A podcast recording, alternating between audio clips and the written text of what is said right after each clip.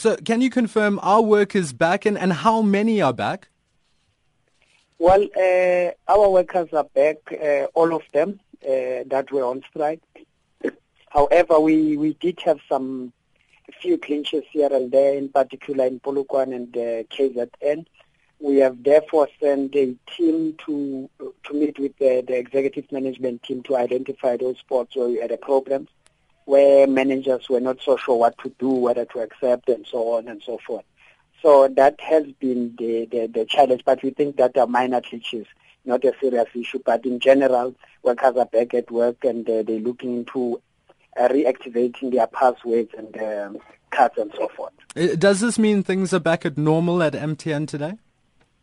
Yes, uh, things are back at normal in terms of workers going back to work, but I'm sure in terms of uh, going forward in uh, of production and so forth, they might start to stabilize from tomorrow because obviously there are some workers not working because they are activating their accesses and so forth.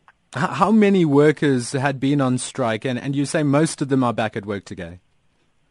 All of them, are, unless there's a different uh, case maybe of a sick leave for stuff, but uh, all of them are back at work we, uh, in general, we can only assess them based on the people that were not paid at all last month. Uh, this, this just uh, last pay date.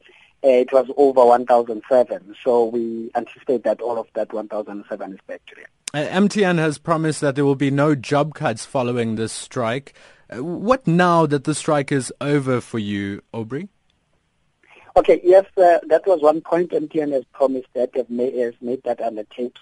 Uh, now that we are moving forward, uh, the first thing that we have agreed is that there are some areas that are outstanding. We are going to, to meet with the CEO and iron them out.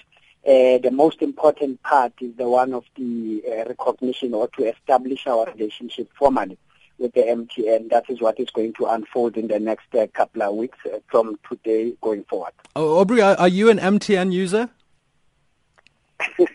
no, not at this stage. Uh, um, unfortunately, I'm not an MTN user at this stage. I, am sure you're talking to MTN subscribers. They've been telling you about the lengthy delays they've been having in their contracts, the billing issues, query issues. I mean, you just need to call the MTN, uh, uh, the, the, the, the call-in center to have experienced what these, what the impact of this strike is. Mm. Are, are you concerned that this is going to have a detrimental effect on the company moving forward?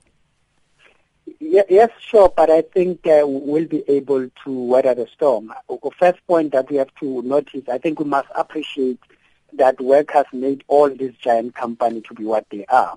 Uh, for example, without workers, MTN could not move, regardless whether they said the strike had a minimum impact or not, but it could not move. So it's important that we must understand that uh, workers have a significant input to the growth of the company and as they are now back, I think the service will be back to normal and all those issues will be sorted out because those who run through their sweat and toils, the wheel of economy are back at workplace.